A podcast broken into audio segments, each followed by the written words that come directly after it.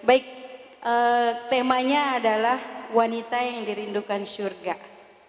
Apakah wanita yang dirindukan surga itu yang secara fisik menggunakan kerudungnya panjang? Kira-kira fisik gitu ya Bu ya? Atau wanita yang dirindukan surga itu wanita yang di rumah setiap hari begitu? Atau seperti apa kira-kira? Nah ini yang akan dibahas oleh Ustadz. Kepada Ustadz kami persilahkan. Bismillahirrahmanirrahim. Assalamualaikum warahmatullahi wabarakatuh.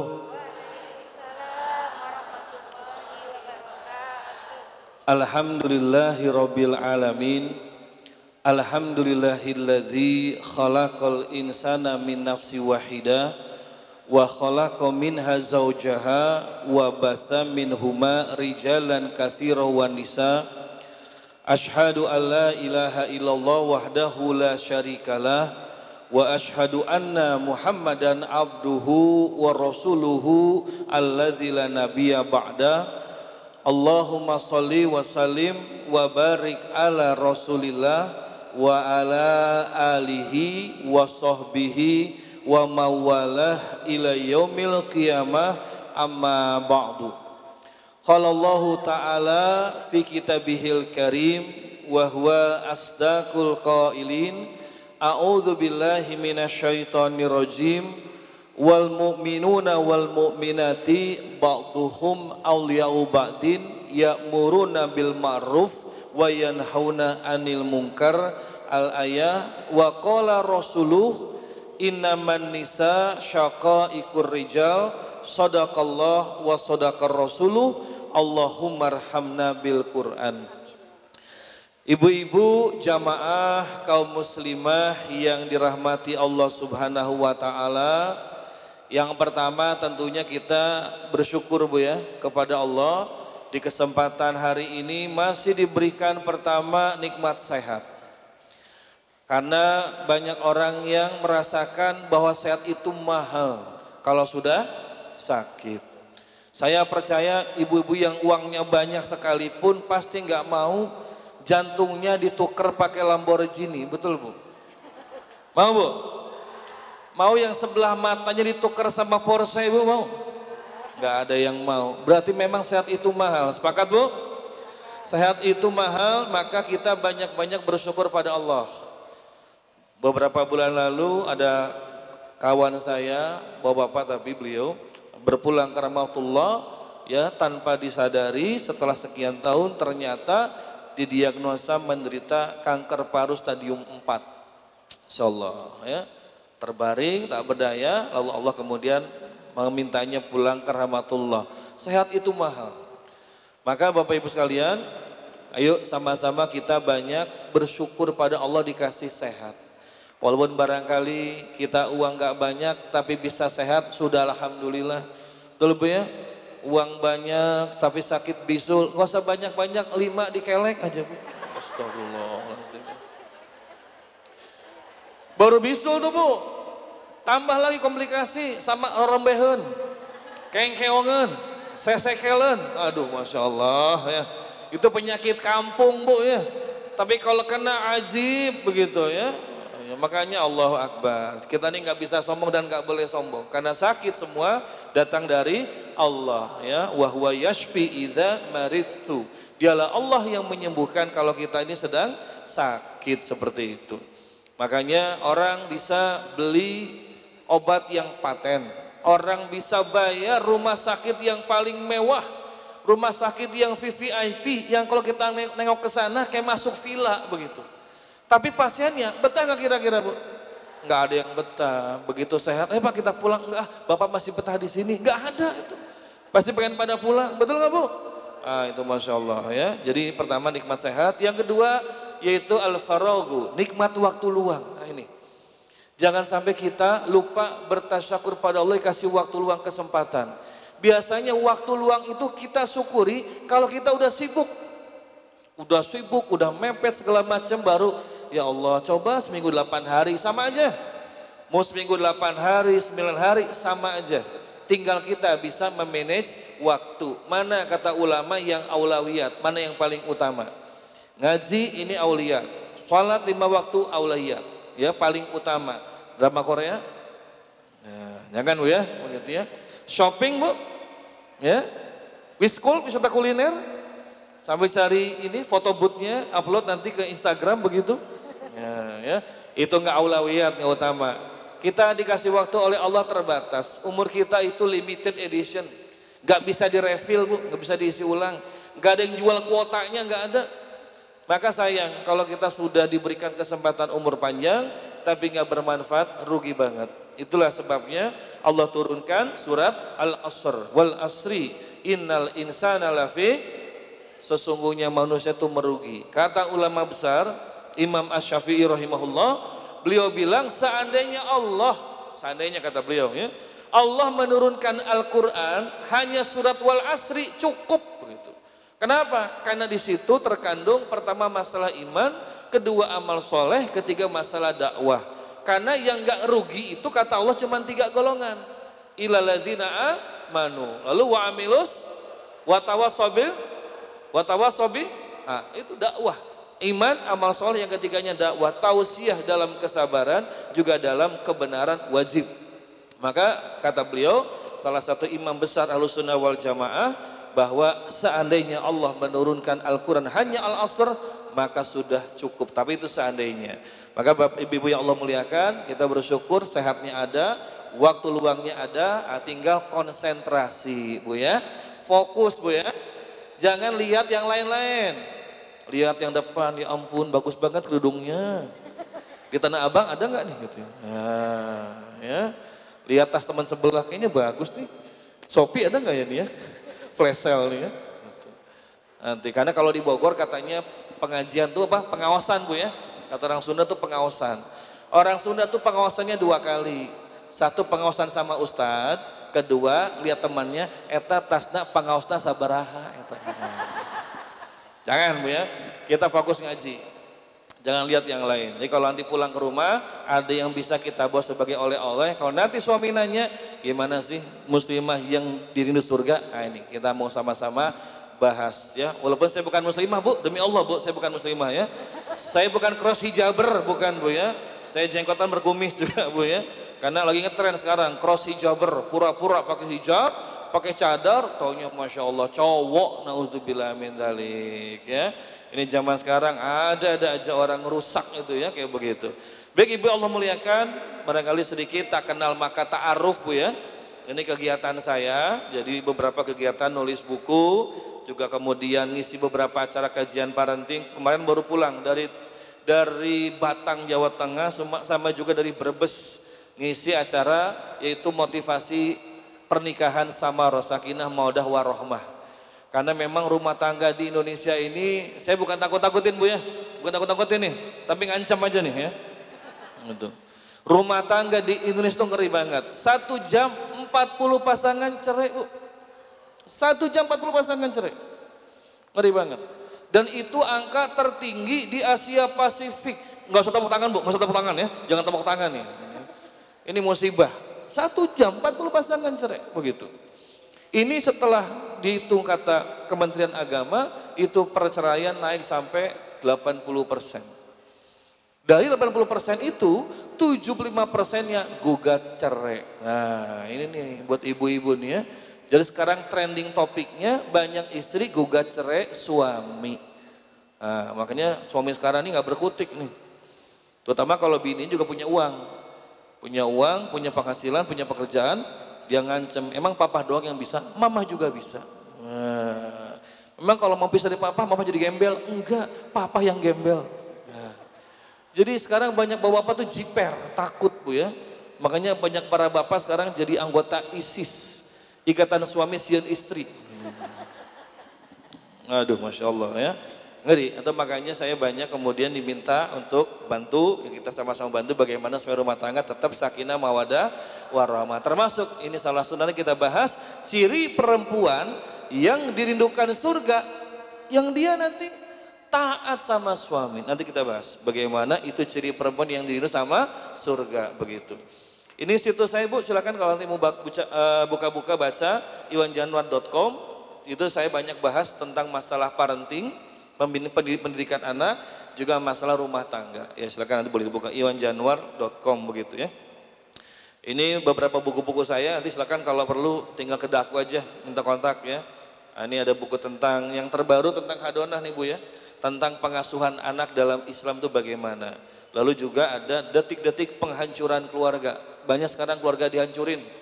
Hancurnya enggak dari dalam, tapi juga dari luar, seperti itu. Makanya nih harus dijaga. Mudah-mudahan nih daku memfasilitasi acara ini supaya rumah tangga ibu-ibu sakinah mawaddah warahmah Bu ya Semakin sayang sama suami bu ya.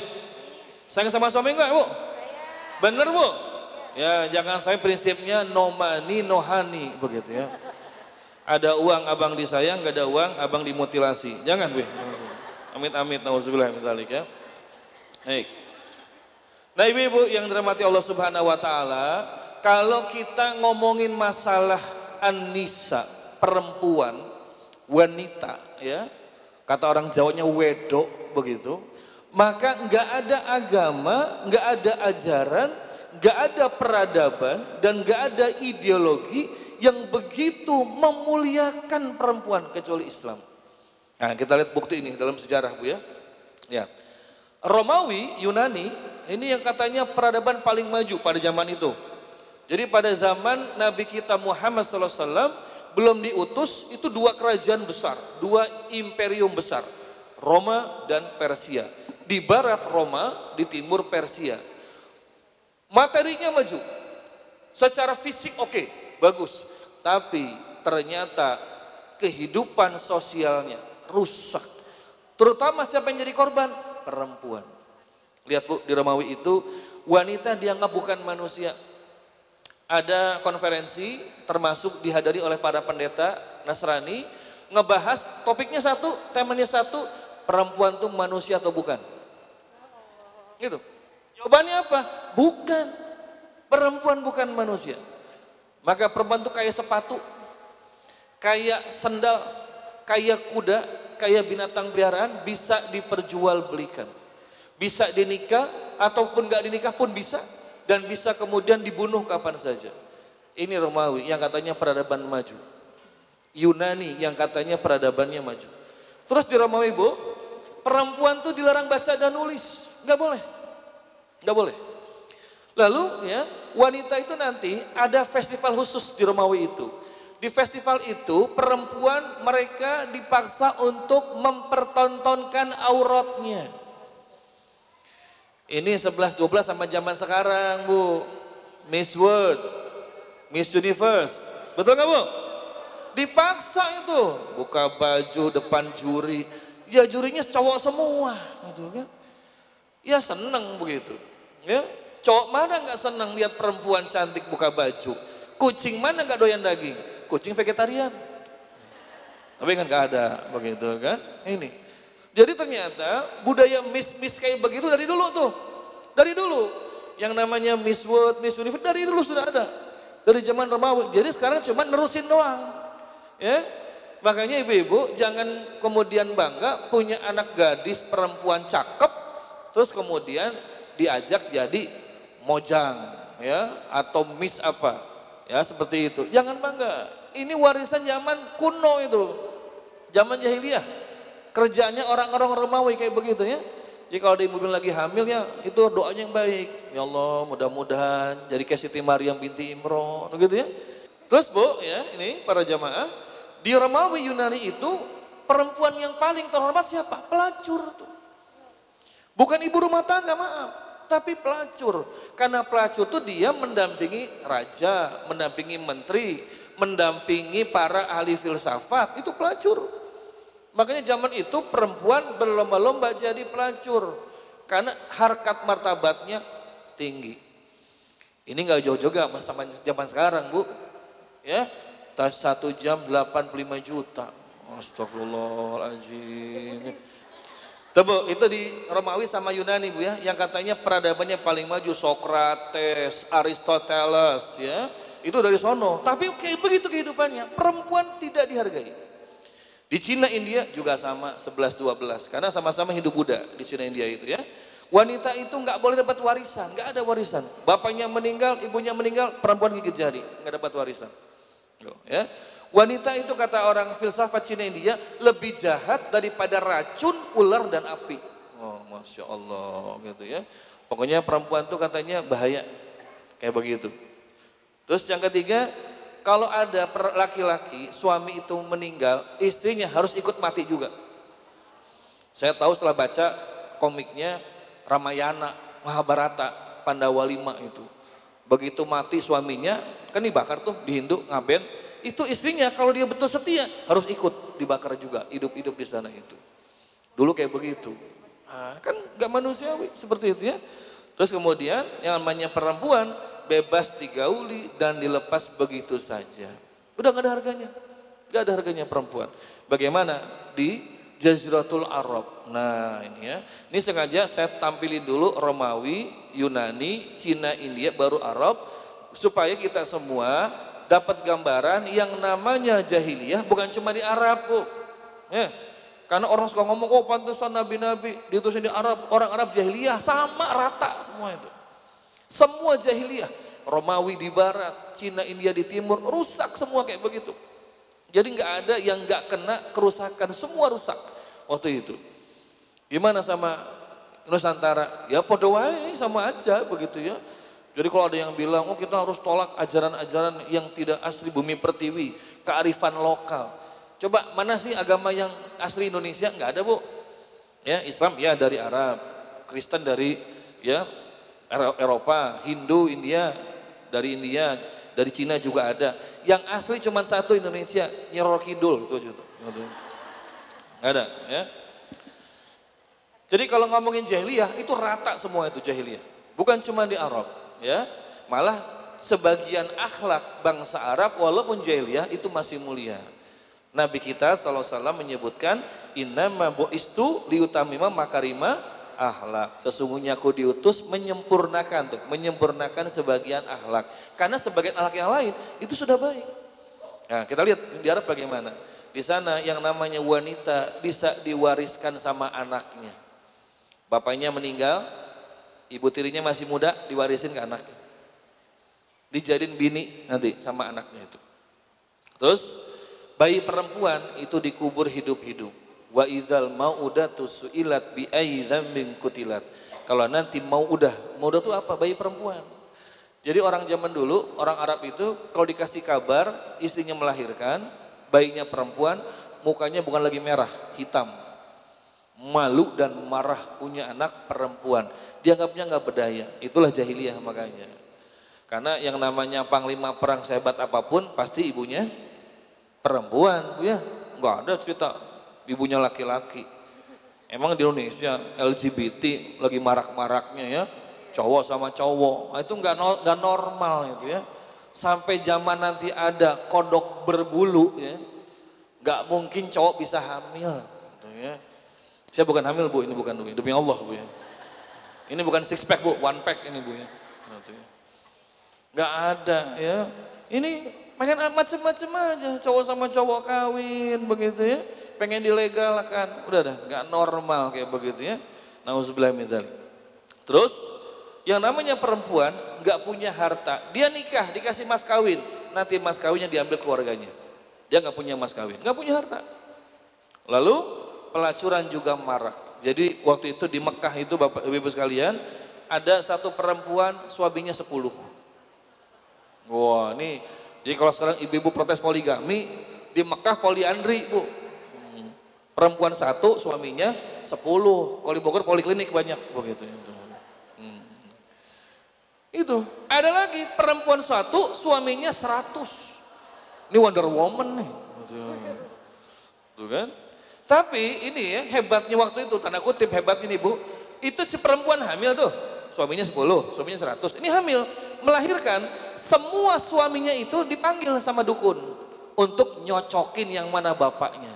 Nah, begitu. Dan semua datang tapi tanggung jawab.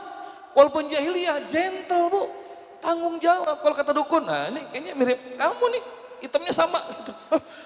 Cuma sekali kok bu, eh tetap jadi. Harus itu. Harus ngaku dia.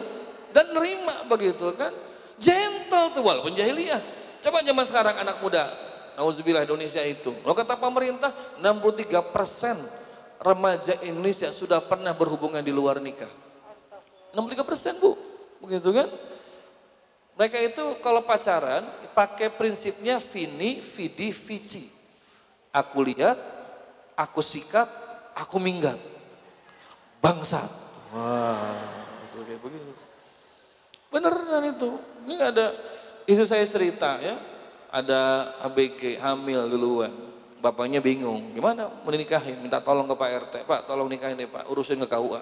Ya karena kasihan, sebenarnya nggak boleh bu ya, perempuan hamil nggak boleh dinikahin, tunggu melahirkan dulu nih. Ya, ya karena kasihan, ya dibantu deh, nanya, datang tuh cewek, sok neng, bapak mau bantu. Siapa sekarang? Nama cowoknya itu, bapak urus nih surat-suratnya. Tuh sambil nangis tuh bu, ABG, ABG itu sambil nangis ya. Dia bilang, nggak tahu pak, saya juga lupa ada enam gitu. Beneran tuh bu, enam. Ya Allah, ini cewek atau piala wali kota bergilir gitu ya. Tuh, kalau basket sih ya bergilir nggak apa-apa, ini cewek begitu kan. Bo, di Bogor nih bu, ya, kayak begitu. Ngeri banget. Nauzubillah Nah, itu di bangsa zaman sebelum bi'sah Nabi Sallallahu Alaihi Wasallam.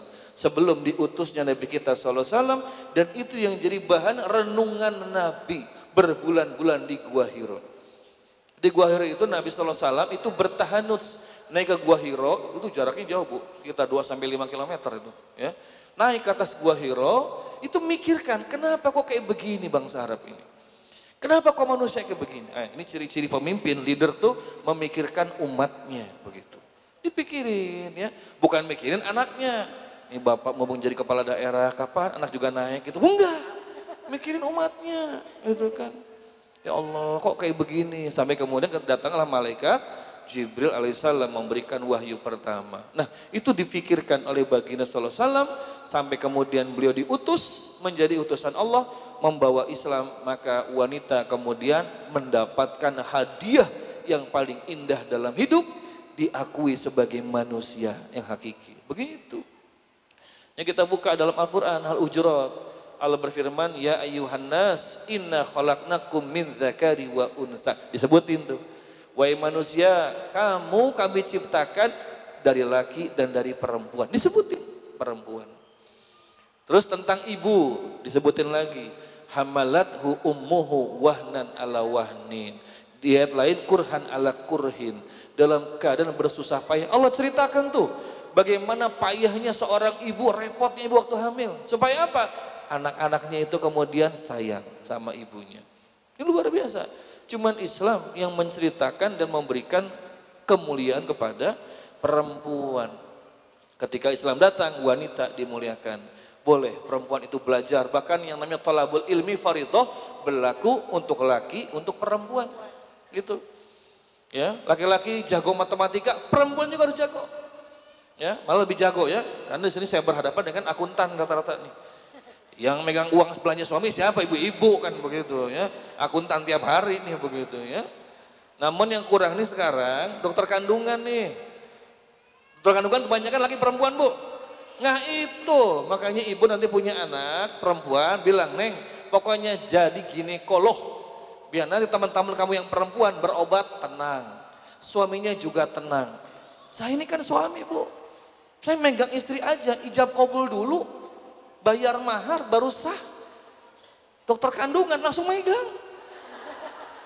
Maafnya, suaminya dokter kandungan ya. Langsung megang, dibayar lagi. Sampai bilang, makasih ya dok. Insya Allah. Makanya paling repot kalau dokternya ganteng, repot banget saya itu. Gitu. Nah, ibu-ibu yang punya anak gadis ya, didorong bu, dokter kandungan ya, biar ibu-ibu tenang, kalau berobat tenang ya, suaminya juga tenang gitu ya, begitu. Nanti, mas yuk kita ke dokter kandungan lagi, lu baru kemarin dokter kandungan, saking ganteng dokternya, repot jangan ya. Gitu. Kita ibu-ibu ya, jadi masya Allah, begitu Islam datang dimuliakan perempuan, dapat status yang setara dengan laki-laki, begitu. Nah, kita kan sekarang sudah Islam sudah datang nih, kita ya negeri Indonesia sudah lama menjadi negeri yang mayoritas muslim. Pertanyaannya apakah hari ini perempuan dimuliakan? Itu pertanyaannya. Kira-kira gimana Bu perempuan hari ini Bu? Posisinya dimuliakan nggak Bu? Coba Bu. Ya, ada yang bilang tidak, ada yang bilang enggak. Ya. Jadi mana yang banyak nih? Dia apa enggak? Enggak, ya bungkus kalau gitu ya. Nah, lihat Bu, ini data ya dari pemerintah nih 42,7 persen perempuan yang belum menikah itu korban kekerasan. Indonesia nih bu. Makanya dulu ada lagunya tuh, Obi Mesak ya. Lihatlah tanda merah di pipi. Obi Mesak ya? Apa Rinto? Obi ya, saya lupa ya. Siapa tuh? Atau Armada jangan-jangan gitu ya. Oh, kalau anak sekarang nggak tahu, anak sekarang tahunya apa yang merasukimu begitu bu ya. Itu. Oke. 19,6 persen kekerasan fisik, 34,4 persen kekerasan seksual, masya Allah. Banyak udah perempuan jadi korban zaman sekarang. Jadi kalau anak perempuan ibu belum pulang bu, kontak, telepon, tanya. Jangan sama cowoknya berdua dibolehin, jangan. Kau mau pacaran, ah sekarang mau bu banyak cerita pagar makan tanaman. Diracun, dibius ceweknya, dirusak kehormatannya teman makan teman zaman sekarang itu. Kenapa? Udah saking rusak. Ini yang namanya maaf maaf pornografi masuk nih ke HP nih bu nih masuk ke HP. Anak-anak SD banyak kecanduan pornografi. Itu. Kenapa? Dikasih HP. Siapa yang ngasih HP-nya? Siapa yang ngasih HP-nya? Berarti yang salah siapa? Ah, ngaku situ makanya. Tuh, tuh, kan? Ini. Banyak orang tua marah kalau anaknya ngerusakin HP. Betul nggak? Tapi jarang orang tua marah kalau anaknya dirusak HP. Nah, ini pikiran kita nih. Karena yang siapa kita begitu kan orang tuanya. Samanya punya anak dua megang HP, deg-degan mulu bu. Itu HP saya pegang, misteri nanti dicek malam, lihat historinya. Oh ada apa nih, apa nih, dicek. Karena kalau udah masuk pornografi, yang jadi korban ini perempuan. Mohon maaf, jarang laki-laki jadi korban perempuan, jarang. Jarang banget ya. Jadi banyak kan perempuan korbannya. Ini hari ini nih, lagi nih Bu ya. 42,3 persen perempuan yang sudah menikah mengalami KDRT. Nah, itu ya, dipukul segala macam, ngeri banget. Ini di Indonesia. Ternyata apa yang terjadi di Indonesia itu 11-12. Itu hasil impor dari luar negeri. Satu dari enam perempuan Amerika itu korban kekerasan dan korban pemerkosaan. Ngeri banget. Inilah jamaah sekalian, ibu-ibu, kita ini muslim mayoritas ya, tapi karena ternyata kita ini Islamnya belum kafah. Belum apa bu? Belum kafah, belum total. Makanya masih menyisakan banyak persoalan terutama kepada kaum perempuan. Padahal kalau kita lihat sekarang ini dalam Al-Quran dan As-Sunnah bagaimana Allah subhanahu wa ta'ala menjadikan perempuan itu setara. Selevel laki dengan perempuan amalnya sama. Allah berfirman, Man amila salihan min zakarin au unsa wa huwa mu'minun falanuhyanahu hayatan toibatan walanziyanahum ajruhum bi asani ma kanu ya'malun. Allah berfirman, siapa saja yang beramal soleh mau laki mau perempuan asalkan beriman apa kata Allah? Kami berikan kehidupan yang toibah kehidupan yang baik. Di mana? Dunia akhirat. Dunia dapat hasanah akhirat dapat hasanah juga. Kayak begitu. Ini janji Allah. Mau laki mau perempuan kalau beramal soleh dia beriman kami kasih hayatan toibah. Masya Allah. Kita ini hidup ibu-ibu sekalian bukan masalah uang banyak. Hidup tenang. Betul nggak bu? Di Amerika bu, 6 juta orang Amerika tiap malam gak bisa tidur. Kecuali minum pel dulu. Minum pel penenang dulu. Baru bisa tidur. Kenapa? Stres bu. Banyak masalah di Amerika itu. Jadi sarafnya pada tegang, gak bisa tidur, baru minum pel, baru bisa tidur. Jadi butuh obat penenang, baru bisa tidur.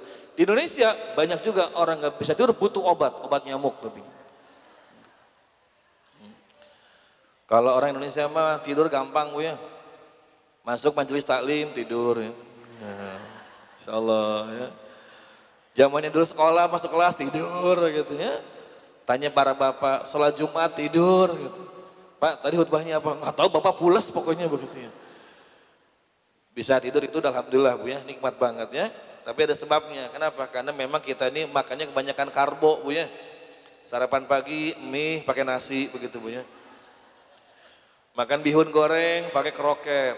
Kroket isinya apa bu? Bihun lagi gitu. Ini kayaknya kita banget bu ya. Pantesan di sekolah ngantuk mulu, banyak karbohidrat tuh.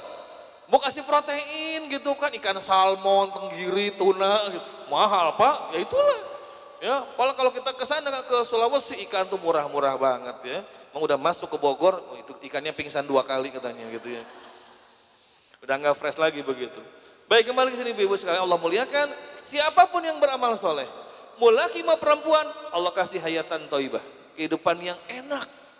Dunia enak, akhirat juga enak. Nabi SAW rumahnya kecil. Eh, ibu-ibu kalau udah pernah umroh lihat di, di Masjid Nabawi, itu kata guru saya, guru saya orang Libanon, dia cerita waktu belum dirombak itu Masjid Nabawi, rumah Nabi itu kelihatan kecil. Kalau kita berdiri bisa megang tuh atapnya, karena pendek atapnya. Oh, ini mau tinggi bu, begitu atapnya pendek. Isinya sembilan, makan juga jarang. Kata Aisyah, beliau pernah bilang, kami 40 hari dapurnya nggak pernah nyala, nggak pernah masak, karena nggak ada makanan. Terus ditanya sama sahabat, makan apa kemudian wahai anda Aisyah? Kami makan cuma dua, satu kurma, dua minum air doang. Masya Allah. Tapi bisa mengatakan baiti, jannati, rumahku, surgaku. Ini sekarang banyak orang, uang banyak, mau makan bingung. Makan di mana ya? Makan di mana ya? Di sana bosan, karena bosan. gitu kan. Ayo gitu ya? Gitu ya? Eh, muhasabah ya, banyak istighfar tuh. Jangan-jangan kurang barokah tuh kita punya uang tuh. Mau makan aja bingung gitu kan. Masya Allah, bosan sana itu, bosan. Ini kagak makan akhirnya. Akhirnya apa? Masak mie lagi, mie lagi tuh. Sama sarden. Sampai licin badan suami itu makan sarden begitu ya.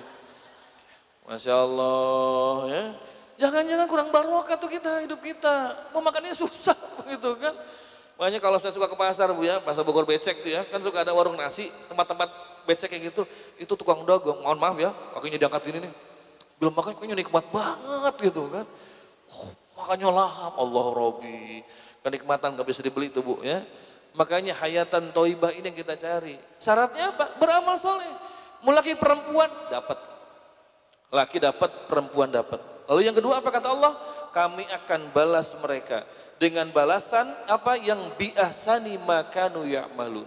Balasan yang lebih baik daripada yang mereka kerjakan. Ibu-ibu datang ke majelis taklim, berkorban waktu, tenaga, juga barangkali uang untuk ongkos sini. Balas dari Allah berlipat-lipat dari itu. Nah, gitu Bu ya. Ada cerita Sayyidina Abdurrahman bin Auf, ini konglomeratnya zaman Nabi, kaya banget, tapi sodakonya luar biasa. Pokoknya megang usaha apa pun sukses. Sampai dia bilang kalau aku angkat batu di bawahnya ada emas gitu. Pokoknya megang apa pun sukses. Suatu ketika ini beliau berbisnis dagang bu, dapat keuntungan emas satu peti bu untungnya. Satu peti emas itu kan, ya, masya Allah. Ada yang belum nikah di sini, jemaah? Nah, nanti minta mas kawin satu peti tuh. Hmm. Tuh kalau mas kawin satu peti, bu namanya mas kawin tuh, mas kawin mas begitu ya. Satu peti gitu kan. Malamnya gelisah. Kenapa gelisah? Memikirkan emas satu peti. Ini bedanya. Bedanya orang soleh sama orang gak soleh. Orang soleh uang banyak gelisah. Karena akan dihisap tahu. Kalau kita nggak bisa tidur karena nggak punya uang. Betul nggak bu? Kalau orang soleh nggak bisa tidur karena banyak uang. Nah ini istrinya soleha.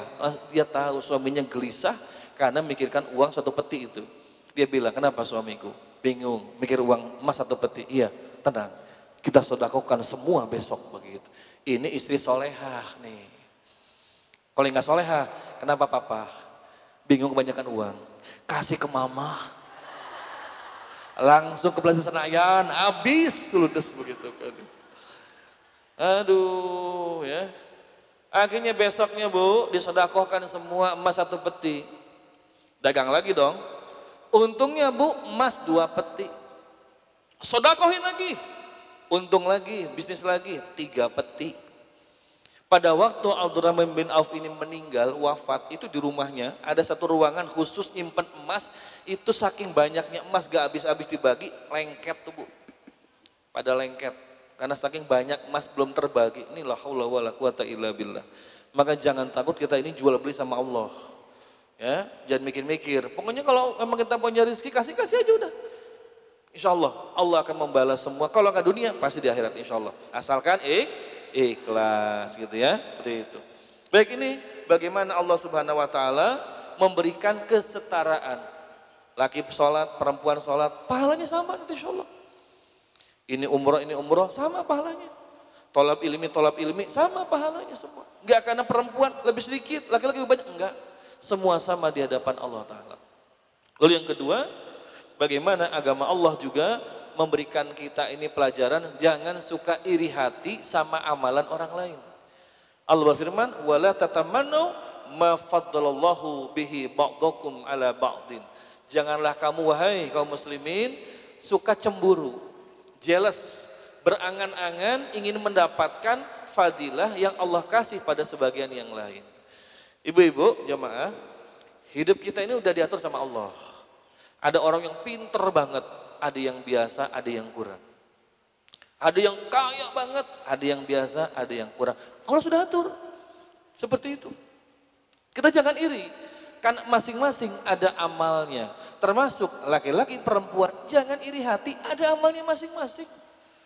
Enak ya kalau cowok ya, bisa berhaji nggak pakai mahram. Enak kalau cowok ya bisa pergi ke mana-mana nggak pakai mahram. Kita emak-emak mau keluar izin dulu sama suami.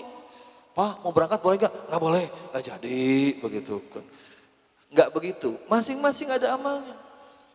Contohnya apa? Hamil, melahirkan, menyusui, cuman emak-emak yang bisa. Tanya laki-laki mana, nggak pernah bisa hamil. Dan pahalanya, Masya Allah, luar biasa. Perempuan bisa hamil berkali-kali. Betul nggak Bu? Ada di sini Bu yang anaknya di atas lima? Ada yang lima? Ada yang di atas tujuh? Ini adik saya Bu, mau sembilan anaknya Bu. Insya Allah. Ya astagfirullah, astagfirullah. Kok dosa? Bukan dosa. ini rezeki ini. Masih subur Bu, soalnya ini saking suburnya ngirim ayah juga hamil kayaknya. Sembilan Bu, teman saya anak ke sebelas dari dua belas bersaudara. Itu. Itu pahala semua itu. Yang laki-laki nggak bisa. Maka saya suka bilang ke bapak, para bapak, jangan suka merasa lebih kuat daripada ibu-ibu. Ibu-ibu bisa hamil melahirkan 11-12 kali. Bapak kuat nggak disunat 11 kali? Hmm. Gak ada yang sanggup ya. Yang protes mamanya begitu kan. Gitu kan. Gak ada yang sanggup ini. Itu nggak bisa diambil sama para bapak. Ngasuh anak. Coba ibu berkali-kali bu ya. Ibu kali-kali demo, mogok, nggak mau megang anak, kasih ke bapak. Repot-repot udah. Gempor, bapak megang anak gak akan sanggup. Karena tabiat perempuan adalah pengasuhan anak di situ. Saya belum pernah lihat, maaf, guru TK laki-laki belum pernah, Bu. Ayo no, selamat datang yo. Ayo masukkan bapak di sini, belum pernah, Bu. Guru TK perempuan semua. Kenapa? Jiwa pengasuhannya pada perempuan. Maka jangan suka iri hati, masing-masing ada bagiannya begitu. Insya Allah. Jangan kemudian enak jadi cowok, enggak. Atau kadang-kadang ya para bapak punya anak cewek, oh cewek lagi, cewek lagi, apa punya anak cowok. Nah, dia nggak ngerti bahwa Nabi SAW itu, nanti kita bahas ini ada ayatnya, ada hadisnya ya. Kata Nabi SAW, siapa yang mengasuh anak perempuan sampai diantar ke pernikahan atau meninggal, diasuh, maka datang di hari kiamat seperti dua jari ini bersamaku. Itu anak perempuan bu, anak cowok nggak ada, anak perempuan yang disebut Nabi. Fadilah punya anak perempuan di sana begitu. Jadi makanya punya anak perempuan itu fadilah Allah kasih. Uh, yang belum punya anak perempuan bikin lagi, buru-buru. Ya, biar dapat fadilahnya begitu. ya? Tuh. Kasih tahu ke bapak, Pak, jangan begitu nih kata Nabi, Pak. Yang ngomong Nabi, Pak, anak perempuan itu fadilahnya luar biasa dibanding anak laki-laki. Begitu. Ini Masya Allah, ini gambaran bagaimana Allah Ta'ala memberikan kemuliaan kepada kaum perempuan. Begitu ya. Nah sekarang tentu setiap muslimah ingin mengharapkan tempat yang terbaik di janahnya Allah. Betul bu? Ya, kita hidup nggak lama bu ya. Jangan betah-betah di alam dunia. Jangan betah-betah. Karena kampung halaman kita bukan di sini. Nabi Adam itu bu ke dunia dengan Siti Hawa lagi piknik apa diusir sama Allah? Diusir. Di tempat pembuangan ini. Jangan betah. Karena asalnya Nabi Adam di mana? Di di surga. Ya, di sana. Jadi kalau ada orang betah di dunia salah itu. Kita jangan betah tinggal di sini. Kita prepare, siap-siap untuk bangun kapling di surga begitu. Karena asal kita di sana bukan di sini. Kalau orang betah di sini rugi. Seenak-enaknya, senyaman-nyaman tinggal di dunia, perlahan-lahan dunia akan meninggalkan kita. Betul Bu? Atau kita yang meninggalkan dunia. Cuma dua aja hukumnya. Dunia meninggalkan kita atau kita meninggalkan dunia. Maaf saya suka heran ya. Kok zaman sekarang nih ada kapling-kapling maaf ya, kuburan harganya mahal. Ratusan juta gitu kan. Ya memang sih boleh tapi buat apa? Saya khawatir termasuk ayat Al-hakumut takasur hatta zurtumul ah, kamu bermegah-megah sampai masuk liang kubur masih megah-megah. Jangan sampai nanti beban sini nggak ada bu ya. Datang beli kapling kuburan, siap-siap ya kan suka begitu. Nanti kalau mama meninggal, mama di sini aja kuburnya. Kenapa? Pemandangannya bagus gitu. Emang ngerasain. Sejuk lagi hawanya. Ah. Kalau kita meninggal mah nyungsap dalam tanah begitu kan. Gitu. Eh, Jangan betah karena kampung kita di sana. Dan Allah perintahkan apa? Wabtagi fima atakallah darul akhirah. Kejar, dapat raih bagianmu di akhirat. Itu yang pertama. Yang kedua di Al-Qasas itu walatan sanasibaka mina dunia. Jangan lupakan bagian dunia. Dunia belakangan. Itu pun jangan lupa. Aja sekedarnya aja dunia. Akhirat kejar. Dengan cara apa? Ibadah, beramal soleh perjuangan, dakwah, sodakoh, infak, dan segala macam kita beli kapling di surganya Allah. Nabi SAW cerita, tidak ada orang yang mati, melainkan dia pasti menyesal. Benar? Beneran bu? Semua orang yang mati begitu masuk liang lahat menyesal. Ingkana muhsinan, kalau yang mati itu orang yang baik, dia juga nyesal. Loh kok bisa? Iya, dia nyesel. Kenapa nggak memperbanyak amal? Ah, gitu. Dia nyesel. Ingkana musian, kalau dia orang jahat, sudah pasti nyesel. Kenapa enggak bertobat pada Allah? Jadi jangan merasa kita ini amal udah cukup. Ya, ya Bu ya? Oh saya maaf Alhamdulillah, sholat udah mahir Pak. Gimana mahir Bu? Saya kalau sholat lepas tangan. Oh, naik motor apa? Begitu. Buat apa? Ya kita ngerti, kita nggak ngerti sholat kita itu yang Allah terima berapa persen. Ya. Sodako kita yang ultima berapa persen kita nggak tahu. Artinya kejar terus amal soleh. Abu Bakar As-Siddiq anhu sahabat Nabi termasuk ke dalam 10 golongan yang dijamin ke surga. Ini Masya Allah. Orang yang belum meninggal, kaplingnya udah ada. Udah ada kaplingnya istana. Tapi amalnya nggak kurang-kurang. Tuh. Nabi juga lebih-lebih dari itu. Nabi udah pasti ke surga. Tapi ibadahnya la haula wala quwata Pernah Nabi sholat malam, begitu sholat malam bu, rokat pertama setelah fatihah yang dibaca Al-Baqarah sampai selesai. Setelah Al-Baqarah baca Ali Imran sampai selesai. Ali Imran beres, An-Nisa sampai selesai, baru kemudian ruku, Masya Allah. Kalau kita pertama wal asli, kedua Al-Kausar, begitu. Ini di Amerika, bukan di sini, sini, Insya Allah enggak bu, saya lihat sih, kayaknya udah pada berapa jus nih. Udah berapa jus? Berapa juz bu? Justru itu pak, kita belum ada. Ya. Allah. eh ibu ya, minimal juz 30 bu lah ya. Juz 30 minimal, al-waqiyah minimal hafal, yasin hafal gitu ya. Harus ada surat-surat yang dihafalkan. Nambah, nambah bu ya. Nambah, ini kan sama daku pengajian dari Quran. Nambah dong hafalannya ya. Jangan al-kafirun bolak-balik bingung. Kayaknya kayak beres-beres. Lah budun mata budun terus nih. Yuk tambah lagi Bu ya, seperti itu. Baik, nah di surga ternyata sudah ada sejumlah wanita yang disebut oleh Nabi afdolun nisa fil jannah. Kata Nabi ada sejumlah wanita yang mereka disebut afdolun nisa, perempuan yang paling utama di surga. Siapa saja? Pertama Khadijah binti Khuwailid, Masya Allah. Siapa beliau bu? Ya. Siapa beliau statusnya bu? Istri Rasulullah SAW. Ummul Muminin yang pertama begitu. Alhamdulillah masih ingat bu ya, masih tahu ya. Saya takutnya nggak ingat, tahunya Chelsea Islam begitu ya. Khadijah binti Khuwailid. Kenapa beliau dikatakan Afdulun Nisa fil Jannah? Wis pengorbanan ya bu, luar biasa.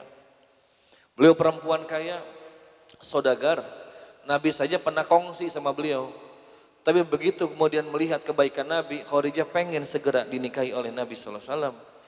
Padahal keluarga Abu Talib itu bukan keluarga kaya. Gak mampu. Sampai-sampai Nabi itu sering kerja membantu keluarga Abu Talib. Tapi begitu menikah, Khadijah menundukkan dirinya di hadapan baginda Muhammad SAW. Kan gak banyak bu, perempuan kaya, suaminya gak punya. Begitu nikah, suaminya jadi jongos. Apa? Cuci piring. Cuci piring. Ya. Ma, kopi dong. Kopi mulu. Bikin sendiri. Ke dapur dia bikin kopi. Yang mana toplesnya? Yang itu. Masa gak tahu? Buka. Buka termos. Kok gak ada air panasnya? Ya masak sendiri kali. Astagfirullah. Sekali-kali, mah bikin kopi. Istrinya ke dapur bikin kopi. Kopi Jessica. Lewat langsung suaminya itu. Nauzubillah min dzalik. Pakai sianida. Ini Khadijah binti Khalid bu, saudagar, bangsawan, kaya raya. Muhammad bin Abdullah bukan orang kaya, tapi begitu menikah, beliau naikkan kemuliaan Muhammad bin Abdullah ini. Diaku sebagai suami, dimuliakan, dihormati. Bahkan ketika sudah jadi nabi, harta Khadijah diwakafkan untuk perjuangan dakwah di jalan Allah. Makanya pantas, pantas bu, Suatu waktu turun Jibril dari langit diutus oleh Allah untuk apa? Ke rumah Nabi. Kata Jibril, "Wahai Muhammad, sampaikan salam dari Allah dan dariku untuk Khadijah." Masya Allah. Perempuan mana yang dapat salam dari Allah sama dari Jibril? Cuman Khadijah ini. Sampaikan pada Khadijah, Allah sudah siapkan istana di surga yang dia tidak akan capek dan letih mengurus istananya itu. Masya Allah. Gimana kita ya kalau dapat ibu salam bu dari malaikat? Mau bu? Israel tapi ini bu. Sampaikan salam buat ibu Noh tuh, sampaikan salam. Ya apa salamnya? Bisa dijemput. Jam 7 ya, siap-siap ya. Waduh, ya. Ini Khadijah bu dapat salam dari Allah, dari malaikat Jibril. Ya karena ketakwaannya luar biasa. Pengorbanan luar biasa. Anaknya berapa bu dari Rasul bu? Khadijah berapa anaknya bu? Berapa bu? Tujuh. Yang dua kalah tuh. Apa nih? Tujuh anaknya Khadijah itu. Masya Allah.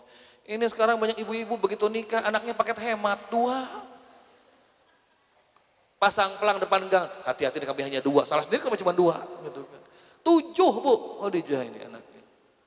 Ya, Ridho, Pak umur sudah lanjut, sudah di atas 40. Tapi ridho, kehamilan, melahirkan, mengurus putra putri Nabi Sallallahu Alaihi Wasallam. Ya, maka pantas disebut oleh Nabi golongan pertama Afdolun Nisa Khadijah binti Khuwailid. Yang kedua Fatimah binti Muhammad Sallallahu Alaihi Wasallam. Wah, karena Fatimah juga putri Nabi yang sering membela kehormatan Nabi Sallallahu Alaihi Wasallam. Nabi, Nabi lagi sholat depan Ka'bah sama Abu Jahal, bu, dilemparin kotoran onta kepalanya. Fatimah datang dengan menangis dibersihkanlah kepala Nabi SAW berani membela kehormatan ayahandanya itu. Eh zaman sekarang saya baca kemarin berita makin banyak anak menggugat orang tua. Betul nggak bu? Masalah warisan, masalah rumah, masalah tanah. Sampai ada bapak terusir di rumahnya sendiri karena kalah di pengadilan sama anaknya. Insya Allah coba gitu kan. Ini kebangetan banget gitu ya.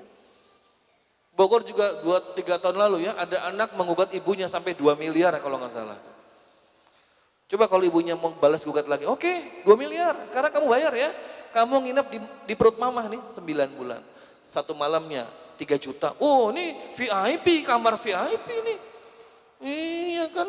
Coba kalau ibunya nggak redo, taruh aja di tong sampah gitu kan. Redo, kamar VIP nih. Makanan mengalir terus. Belum melahirkan, kosnya berapa tuh melahirkan? Yang sakitnya luar biasa. Belum asih per berapa itu? Dua tahun. Bayar coba, nggak sanggup. Gitu. Ini sekarang ini banyak tren anak menggugat orang tua. Nauzubillah. Fatimah binti Muhammad SAW ini seorang putri yang pembelaannya kepada ayahnya luar biasa. Belum lagi juga menikah dengan seorang pemuda yang luar biasa yaitu Ali bin Abi Thalib, Masya Allah. Pantas jadi golongan yang kedua. Yang ketiga siapa? Asiyah binti Muzahim, istri dari Fir'aun. Nah ini lagi nih bu, suaminya biang kerok kejahatan. Fir'aun begitu kan, ngaku sebagai Tuhan, begitu kan? Kenapa dia ngaku sebagai Tuhan? Karena dia bapak pembangunan infrastruktur. Oh. Fir'aun nih. Sampai sekarang orang tuh kagum sama Fir'aun. Kenapa? Piramida, sping. Gimana zaman dulu bikinnya coba? Tapi bisa bikin piramida menjulang, bikin patung sping. Pertanian Mesir subur, tentaranya kuat.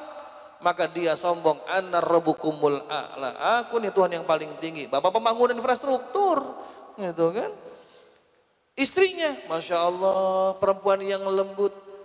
Beriman kepada Musa alaihissalam dan Harun alaihissalam sampai akhirnya kemudian dipaksa untuk dibunuh untuk supaya murtad lagi dia berdoa pada Allah ya Allah selamatkan aku. Maka diwafatkan sebelum siksaan itu datang. Masya Allah.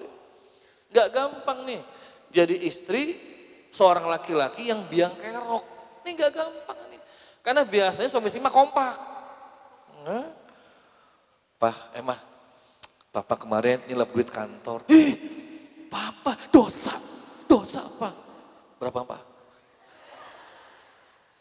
200 miliar, alhamdulillah. Kompak biasanya itu. Ya, kompak biasanya. Tapi ini enggak. Padahal kalau mau Asia hidup enak, permaisuri, betul nggak bu? Shopping ke mana-mana bisa. Mau beli apa? Tas merek apa? Ya, Hermes. Ya. Tinggal ngambil dari sungai Nil kulitnya kulit buaya. Bikin kulit gitu kan, bikin tas begitu. Enggak dia. Malah justru memilih beriman kepada Musa dan Harun alaihissalam maka pantas menjadi kemudian afdolun nisa, sebaik-baik perempuan di surga. Yang terakhir adalah Maryam binti Imron. Ini pun juga Masya Allah. Karena apa? Ujiannya berat. Hamil nggak ada bapaknya, bayangin bu.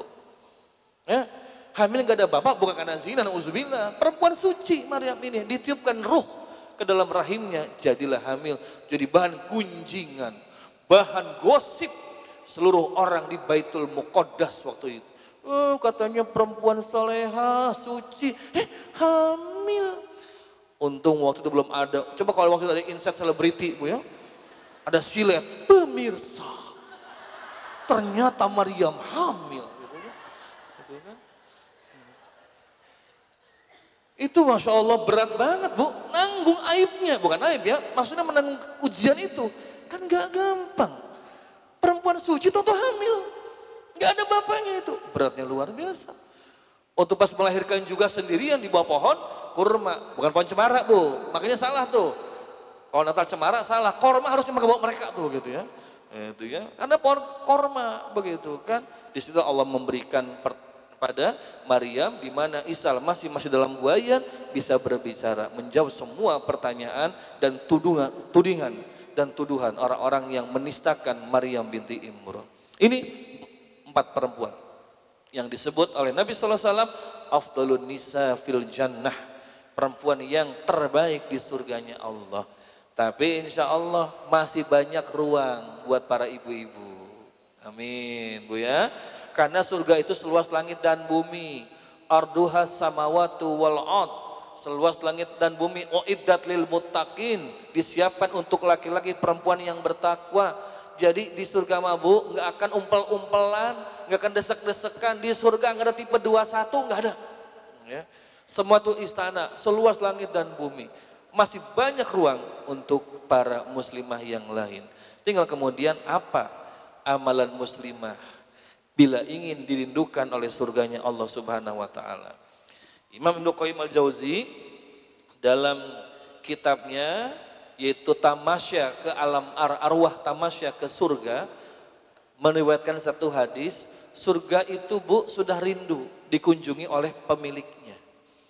Mereka tiap hari itu berdoa pada Allah, ya Allah, buah-buahan di dalamku sudah ranum ya Allah. Kemudian air sudah mengalir ya Allah, maka segera masukkan penghuninya ke dalamku. Sudah kangen Bu, Surga sudah merindukan insya Allah ibu-ibu di sini. Amin. Tapi masalahnya neraka juga kangen bu, gitu kan. Ya Allah, api sudah menyala-nyala dalamku ini ya Allah. Panasnya neraka 70 kali daripada dunia bu. Paling panas dunia apa ya bu? Apa ya bu? Biru, rina itu bu, merek kompor. Bu. Kayaknya lahar bu. Lahar itu batu aja meleleh. Ibu nggak percaya ke puncak Merapi sana bu Duduk, cuci muka pakai lahar. Ya. Tapi di neraka bu 70 kali kata Nabi hadisnya sahih, 70 kali lebih panas. Yang siksa paling ringan tuh apa? Paling ringan di neraka siksanya orang pakai sendal. Dari neraka, mereknya neraka men. Dipakai, badannya nggak kebakar tapi otaknya mendidih. Meleleh lewat hidung keluar. Itu itu paling enteng di neraka. Nauzubillah min dzalik. Maka jangan kita ini suka mengenteng-entengkan dosa ya. Ah, dosa kecil ini cuman melotot sama suami masa dosa sih? Eh. Mama, apa? Dosa itu. Jangan suka melotot sama suami gitu ya. Suami nyolek apa sih? Insya Allah. Suami ngajak ngobrol malah sibuk megang HP. Iya Pak, kenapa Pak? Lagi flash sale nih gitu kan. Eh. Aduh ya Allah, coba romantis sama suami. Eh, hati-hati dosa.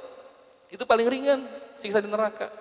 Nah, Nabi, eh, maaf, Imam Ibnu Qayyim al-Jauzi menceritakan dalam hadis sahih itu surga sudah merindukan para penghuninya. Air sudah mengalir, buah sudah ranum, tinggal dipetik. Masya Allah ya. Sementara yang namanya buah di surga itu dalam hadis satu hadis sahih itu itu rasanya luar biasa mirip di dunia tapi nggak sama. Dalam Al-Baqarah disebutkan wa utubihi mutasyabiha. Diberikan serupa tapi tak sama. Walau alam bisa kayak gimana. Namanya juga surga, bahasa Arabnya tuh jannah. Jannah itu artinya kebun bu.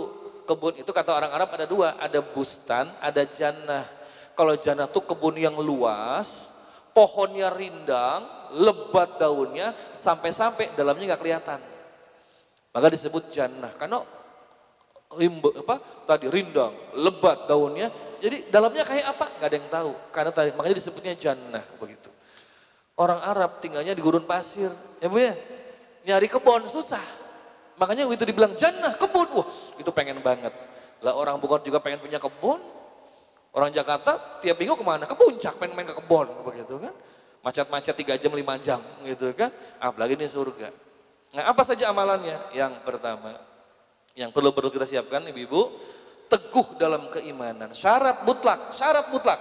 Iman pada Allah sampai akhir hayat, syarat mutlak. Man kana ya akhiru kalamihi la ilaha illallah dakhalal jannah. Siapa yang akhir ucapannya pada waktu hidup adalah la ilaha illallah masuk surga.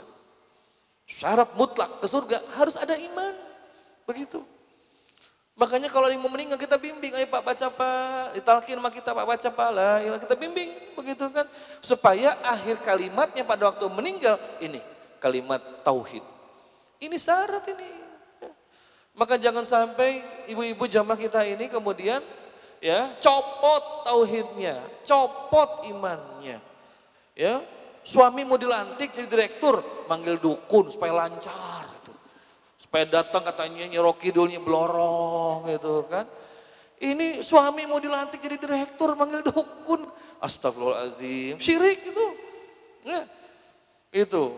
Abang zaman dulu gitu ya. Mah, papa mau keluar ya malam nih.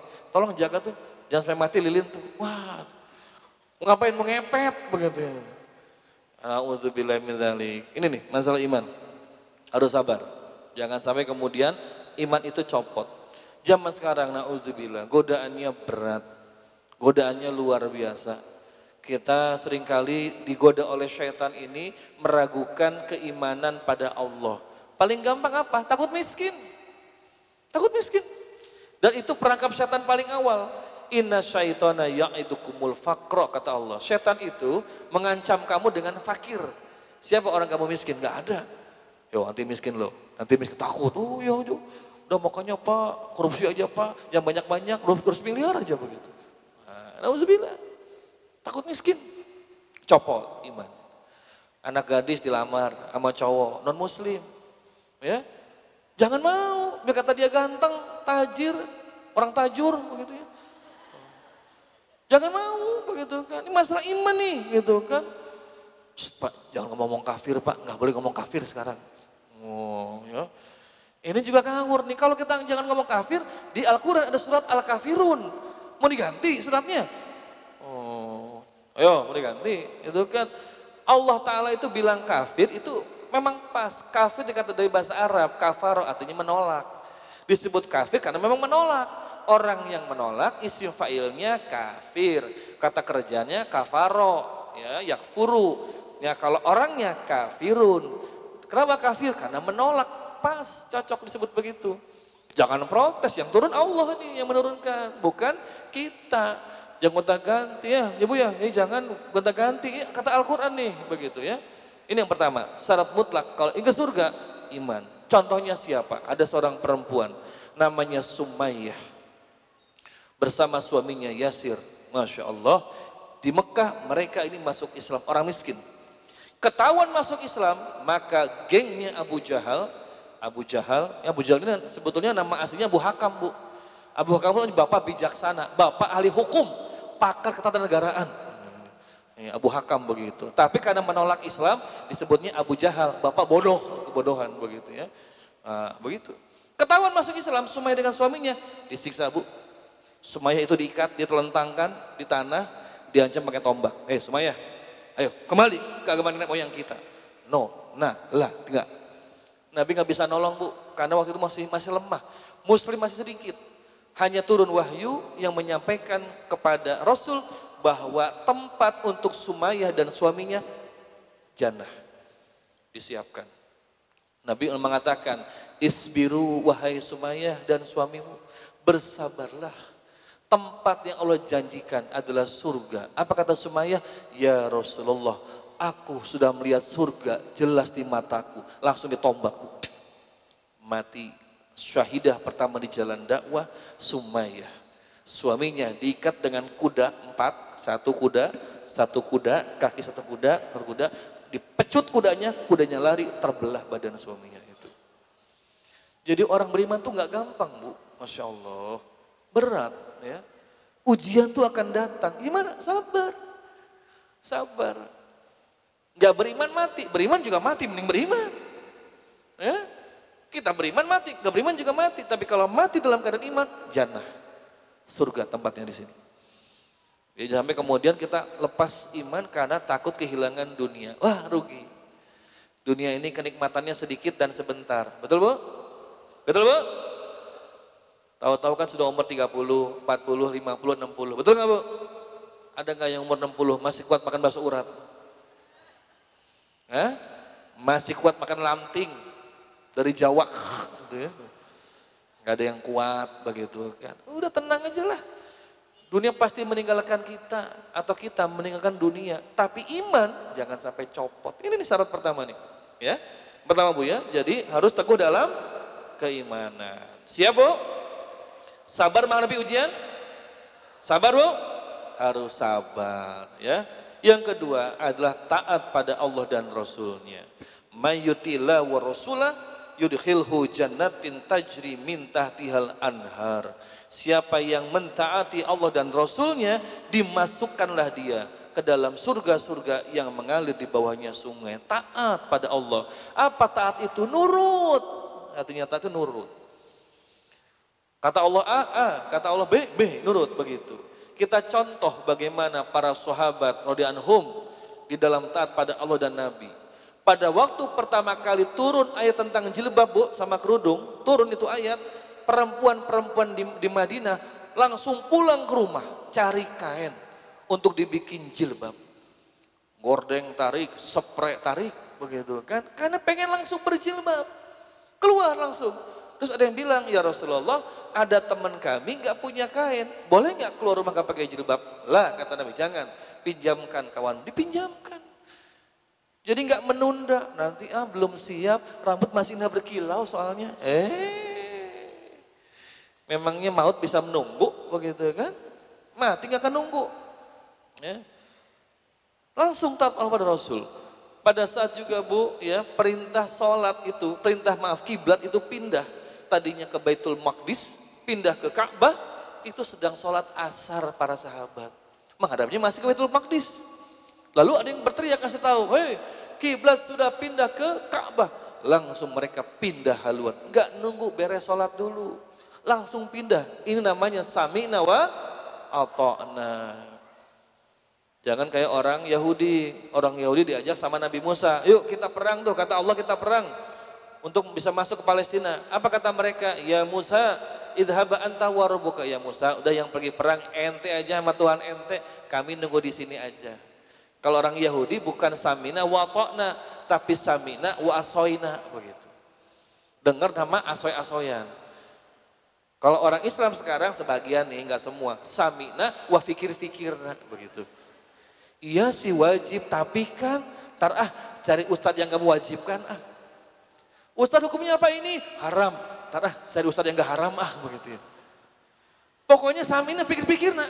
Jangan kalau memang jelas haram, haram. Wajib, wajib. Ini namanya taat pada Allah dan Rasulnya seperti itu. Kalau sudah taat pada Rasulnya, Allah janjikan jannah yang mengalir di bawahnya sungai.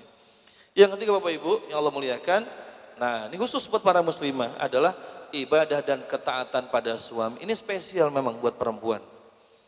Ketika perempuan, ibu-ibu nih, mohon maaf ya Bu ya, bukan karena saya laki-laki, bukan Bu ya sama sekali.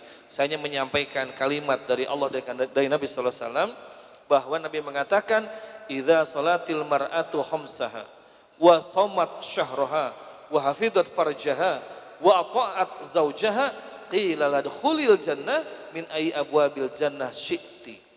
Apa kata Nabi Sallallahu Alaihi Wasallam? Kalau seorang perempuan sholat lima waktu, saum Ramadan, kemudian menjaga kehormatan, lalu taat pada suami, qilalaha akan dikatakan pada perempuan itu, udkhulil jannah, ayo masuk ke dalam surga dari pintu mana saja yang kamu suka. Insyaallah. Gak gampang Bu ya? Duh, jadi istri itu harus nurut sama suami. Gak gampang banget. Pengennya tuh ngelawan mulu ya. Ini di Amerika sih enggak insya Allah Bu. Ini baik-baik semua insya Allah. Ya. Kelihatan beda, tatapan matanya beda. Gitu. Gak gampang. Apalagi kalau misalnya suaminya itu maaf ya. Pendidikannya lebih rendah daripada suaminya, pada istrinya. Atau istrinya dulu itu aktivis di kampus. Ketua BEM dari TK sampai kuliah begitu ya. Kalau ada gitu kan. Suaminya kemudian dikuasai, aduh Masya Allah ini ya. Maaf Bu, kalau ada suami yang menyerahkan kowam kepemimpinan pada istri, itu musibah besar. Nabi menyebutkan akan datang bala wal waba, musibah kalau ada 15 perkara menimpa umatku, di antaranya apa? Suami yang manut pada istri dan durhaka pada ibu kandungnya. Nah, ini kadang-kala juga muncul istri membangkang pada suami. Kenapa? Karena diprovokasi oleh emaknya. Kenapa deh kamu nggak betah di sana sama suamiku? Iya pengen pulang. Udah pulang pulang pulang sini. Mama bantu. Hmm, banyak nih ibu-ibu mertua yang suka provokasi anak perempuannya. Udah pulang pulang pulang. Dasar suami itu nggak betul, nggak becus. Hmm. Ya Allah sinetron banget ini. Hati-hati bu, yang punya mantu nih. Justru kalau anak itu mengeluh, aduh ma aku nggak betah tinggal di sini gimana? Sabar nak, itu ladang pahala untuk kamu. Begitu. Ya. Kalau mau ya bantu, kenapa kamu butuh apa? Mama ada rezeki ini, mama kasih ya. Begitu. Tapi dengan seizin suaminya dulu bilang, mas istrimu tuh pengen punya kulkas dua pintu tiga jendela. Wah nggak ada ya, nggak ada bu ya. ya, ya. Ini mama ada rezeki, boleh mau beliin ya? Kalau kata suaminya, kata mantu ibu, ya boleh mak, alhamdulillah terima kasih, jazakillah khair kasir. Baru belikan. Jangan tahu-tahu udah ada dalam rumah. Loh, ini kulkas siapa nih gitu kan? Nah jangan, bilang tuh sama suami. Karena rumah tangga itu sudah milik suaminya. Jadi ibu-ibu yang sudah punya mantu, sabar bu menghadapi kekurangan menantu. Sebagaimana mertua ibu juga dulu sabar menghadapi ibu-ibu. Gitu. Ya, karena banyak perempuan, kata suaminya, dek, uh, sementara tinggal dulu sama ibu aku. Apa? Sama ibumu? Gitu kan. Itu kayaknya kalau tinggal sama mertua, kayaknya tinggal sama tukang jagal kayaknya begitu ya. Apa? Mas, lebih baik aku pindah ke New York daripada sama ibumu gitu.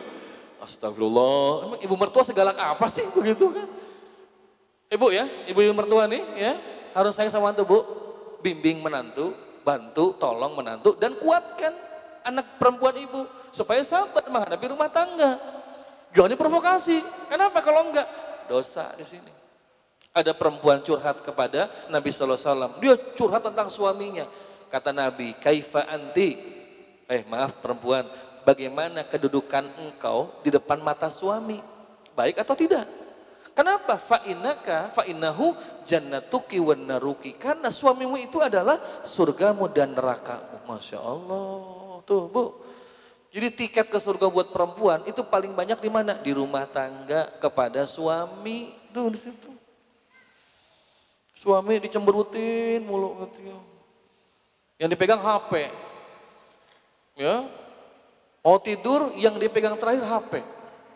Bangun tidur yang dipegang pertama kali ada kapan suami dipegang coba itu kan. Insya Allah. Ya udah kawin sama Samsung sana bu. Gitu. Apa Xiaomi? ya. Aduh, masya Allah. Ayo, ayo bu ya, para muslimah. Ini gerbang ke surga nih. Nabi juga cerita kalau ada istri yang menyusahkan suaminya di rumah, itu di surga, para bidadari di surga mereka sudah berteriak-teriak, eh tinggalkan suami itu, tinggalkan. Karena dia akan berpulang kepada kami. Gitu bu, kata bidadari di surga itu. Ayo bu, ayo berani nggak bu? Dia adu duel sama bidadari. Yang namanya bidadari surga bu, itu nggak ada yang gagal cetak bu. Ah, gitu. Gak ada, ya. Semuanya tuh sukses cetakannya bu, ya. Lawang kata Al-Quran hur'ain, matanya indah berkilauan. Kata sahabat Nabi kalau seorang bidadari menatap ke dunia, dunia terang benerang. PLN bangkrut langsung itu. Masya Allah. Makanya kalau ibu ini, kalau ibu-ibu ya, ada perempuan dia menyusahkan suami, maka bidadari siap menampung suami-suami perempuan itu. Hmm, hmm, hmm. Ayo bu.